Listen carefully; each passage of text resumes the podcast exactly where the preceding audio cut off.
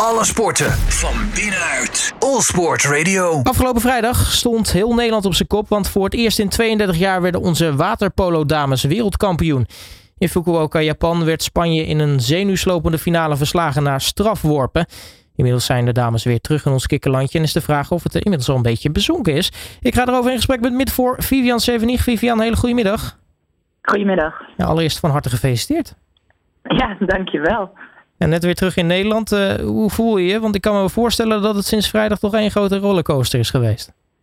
Ja, dat klopt. En dat uh, waren maar uh, enkele uurtjes slaap ook eigenlijk. Dus ik heb vannacht eindelijk weer normaal kunnen slapen en wakker worden in je eigen bed. Is ook wel heel lekker. Zeker als wereldkampioen. Ja, wel een beetje last van een jetlag nog of is dat er gelukkig uit? Nou, gezien dat we een beetje weinig slaap hadden gehad de afgelopen nachten, ging het vannacht nog goed. En uh, maar misschien dat het de komende dagen nog op komt spelen. Maar uh, we hebben vakantie, dus dat is, uh, komt goed. Nou, hartstikke mooi in ieder geval. Hey, hebben jullie überhaupt meegekregen hoe het in Nederland eigenlijk leefde tijdens het WK? Um, nou, ik denk weinig. we zaten natuurlijk in Japan. We hadden ook ja, daar verder geen familie of vrienden die mee waren gereisd. Dus je zit toch echt met een team uh, ja, het is een soort van bubbel. En natuurlijk krijg je berichten van familie en van vrienden en zie je wel op social media wat voorbij komen. Maar de daadwerkelijke impact is toch uh, ja, moeilijk te peilen vanuit Japan.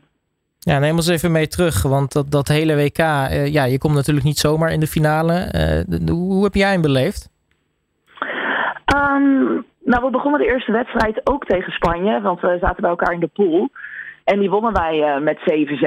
Maar was eigenlijk een wedstrijd. Ja, het was de eerste wedstrijd van het toernooi voor ons beiden. Uh, we merkten denk ik dat we beiden nog niet helemaal nou ja, in vorm waren, wil ik, wil ik eigenlijk zeggen. Dus we, we konden nog beter. Dus het was een beetje een, niet-zeggende wedstrijd. Dat we echt dachten dat we nog wel in het toernooi moesten gaan groeien. En uh, dat hebben beide teams gedaan. Uh, ja, tot die finale dus, toen, toen we elkaar weer tegenkwamen. Maar dan begin je aan zo'n uh, toernooi eh, met zo'n overwinning op Spanje. Uh, dat is sowieso, lijkt mij, überhaupt een, een, lekkere start van dat WK. Dan, dan zit het natuurlijk in de kopjes wel goed daarna.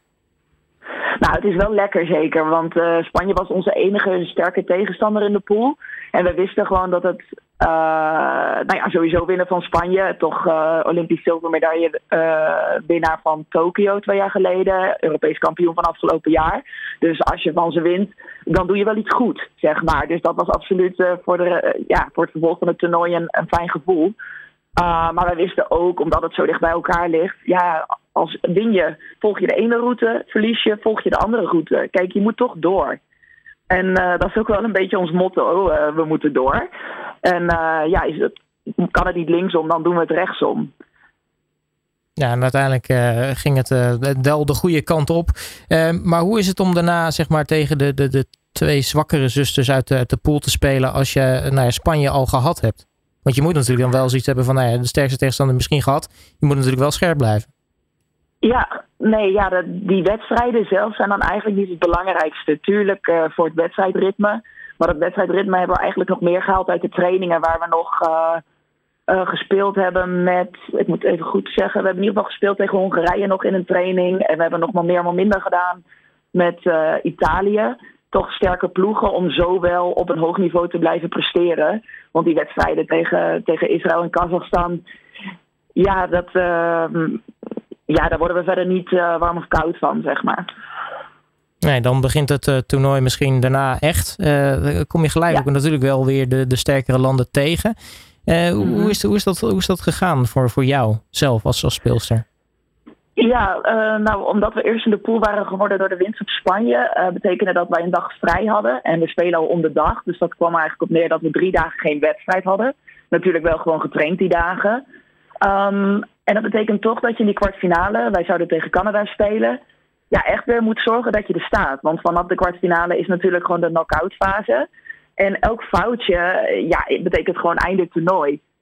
En ik denk wel dat het ook heel tekenend is voor het team hoe we dat uh, zijn aangevlogen en hoe we daar direct stonden. Ik denk dat we tegen Canada binnen, nou wat was het? Uh, twee, drie minuten gewoon met 4-0 voor stonden. Omdat we gewoon allemaal zo gretig waren en er klaar voor waren om ja, nu dan ook echt te beginnen aan dit toernooi.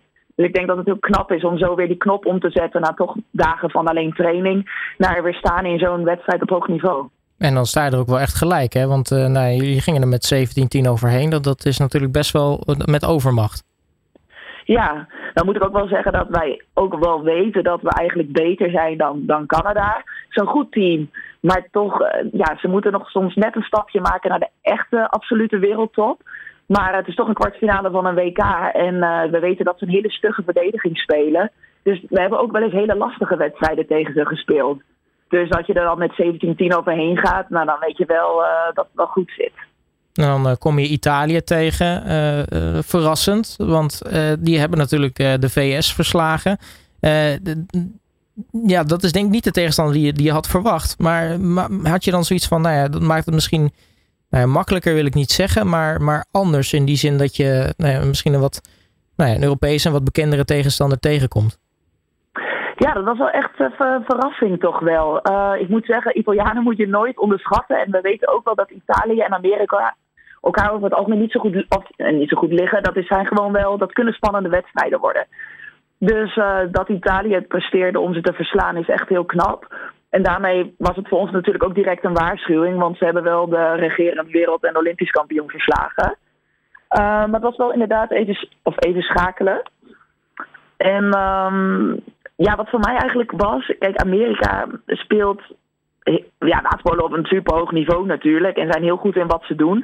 Maar hebben een heel duidelijk plan. En uh, daarmee weet je dus soms ook best wel goed wat ze gaan doen. Dat doen ze dan wel weer zo goed. Dat het heel moeilijk is om het te stoppen. Maar je kan je wel op voorbereiden. En met Italianen is het juist het tegenovergestelde. Uh, die spelen met zoveel passie en met temperament. Dat het gewoon wat onvoorspelbaarder is. Dus zijn het echt twee totaal verschillende ploegen. En uh, ja, dat maakt zo'n halve finale ook echt echt anders dan dat we misschien van tevoren hadden verwacht. Nou, uiteindelijk win je die uh, halve finale. Dan kom je in de finale weer Spanje tegen. Hoe werk je dan ja. naar zo'n naar zo'n naar zo'n wedstrijd toe? Want ja, er is, er is zo'n gezegde. Hè? Als je twee keer een tegenstander komt, mm -hmm. tegenkomt in een, in een toernooi. Ja, die tweede keer kan het dan toch totaal anders zijn. Ben je dan op je hoede? Ook al heb je Spanje natuurlijk al eerder verslagen. Ja, met Spanje ben je sowieso op je hoede. Want ze hebben ja, gewoon een heel goed team. Ik denk ook vrij uitgebalanceerd team, net als wij. Um, ook echt geweldige resultaten gehaald de afgelopen tien jaar. En natuurlijk nog steeds. Um, dus je weet gewoon dat dat een hele spannende wedstrijd gaat worden. En wat betreft die statistiek, ja, inderdaad, twee keer op een toernooi uh, tegen dezelfde tegenstander. Over het algemeen wint niet twee keer hetzelfde team. Um, wat betreft die statistieken, ook met penalties nemen. Normaal heb je een grotere kans om te winnen als je begint met schieten. Um, maar ook die statistiek gold niet voor ons, blijkt. Nou ja, gelukkig maar, want uh, Nederland en, en strafschoppen, strafworpen, uh, is, ja, we, we hebben er een trauma mee. Maar uh, ja. gelukkig, gelukkig lukt het wel. Maar die finale was, nou ja, in ieder geval om, om te zien, vanaf nou ja, je, je luie stoel al zenuwslopend. Hoe was dat om in het water te liggen tijdens die wedstrijd? Oh, ik ben echt heel blij dat ik hem mocht spelen. Want ik denk dat ik het op de kant echt niet getrokken had. Nee, het is gewoon fijn om zo'n wedstrijd te spelen, omdat je dan zelf iets in de hand hebt. En we, Spanje en wij kennen elkaar echt door en door. En ook er spelen veel meiden in de Spaanse competitie. Komen ook dezelfde gezichten tegen. Nou, ik zelf speel ook in Spanje. Um, dus ja, dat maakt het ook weer wat voorspelbaarder. En uh, dat geeft mij persoonlijk altijd rust. Dat ik gewoon een beetje voor kan bereiden op wat gaat er gebeuren. Wie ligt er tegenover mij. En, en wat gaan wij zelf doen. En dat is sowieso altijd ons uitgangspunt. Wat gaan wij zelf doen. En dat gaf me eigenlijk heel veel houvast en vertrouwen aan. Uh, dit is het plan, zo gaan we het doen. En we zien wel wat er aan het einde op het scorebord staat. Ja, je zegt al, je speelt in Spanje. Ik ga ervan uit, die, die gouden WK-medaille gaat daar toch nog wel even geshowd worden, toch? Uh, ja, of ik hem daadwerkelijk fysiek ook meeneem, dat weet ik nog niet. Maar uh, we moeten even kijken of die in de koffer past. Um, maar ja, ik denk wel dat een aantal meiden, Spaanse meiden, misschien het eerste keer een beetje moeilijk vinden om onze gezichten te zien. maar ja, uiteindelijk is het ook sport, hè. You win some, you lose some. En uh, ze hebben ook vaak genoeg wel gewonnen. Dus uh, ja, we gaan gewoon door. Daarom, en als uh, Nederland een WK-finale winnen van Spanje, uh, we hebben er een uh, paar jaar geleden wat minder succes mee gehad, dan is deze natuurlijk wel even extra lekker. Um, tot slot, wat, wat wacht nu eigenlijk? Want hebben jullie weer tijd gewoon voor, voor even wat, wat vakantie of, of moet je alweer gelijk melden bij de club? Ja, nee, we hebben gelukkig een paar weken vakantie. Eind augustus moet ik me weer melden bij de club. En de andere meiden ook. De een iets eerder, de ander iets later. Dat ligt een beetje aan, aan de club. En dat is maar goed ook, want het jaar wat gaat komen is echt overvol. Met uh, competitie, Champions League, met de club. Een EK en een WK met het uh, nationaal team in januari en februari. Um, en natuurlijk de Spelen, waarvoor we ons ook gekwalificeerd hebben in eind juli. Nou, kortom, er gaat nog genoeg aankomen. Waar ga je trouwens op vakantie? Ik denk dat, dat Spanje nog even misschien een gevaarlijke plek is om voor jou te zijn. Ja, Spanje bewaar ik voor over een paar weken als ze hopelijk een beetje afgekoeld zijn. nee, ik blijf eigenlijk in Nederland. Ik ben het, door het hele jaar ben ik eigenlijk weg, veel van huis. Dus ik vind het eigenlijk wel fijn om in Nederland te blijven en veel familie en vrienden op te zoeken. En natuurlijk dit nog even samen te vieren. Nou, dat klinkt als een uh, strak plan. Uh, Vivian Sevenig, mag ik je hartelijk danken voor je tijd nogmaals. Van harte gefeliciteerd met ja, het wereldkampioenschap waterpolo met die gouden medaille. En geniet ervan met je vakantie. Ga ik zeker doen, dankjewel. Alle sporten van binnenuit. All Sport Radio.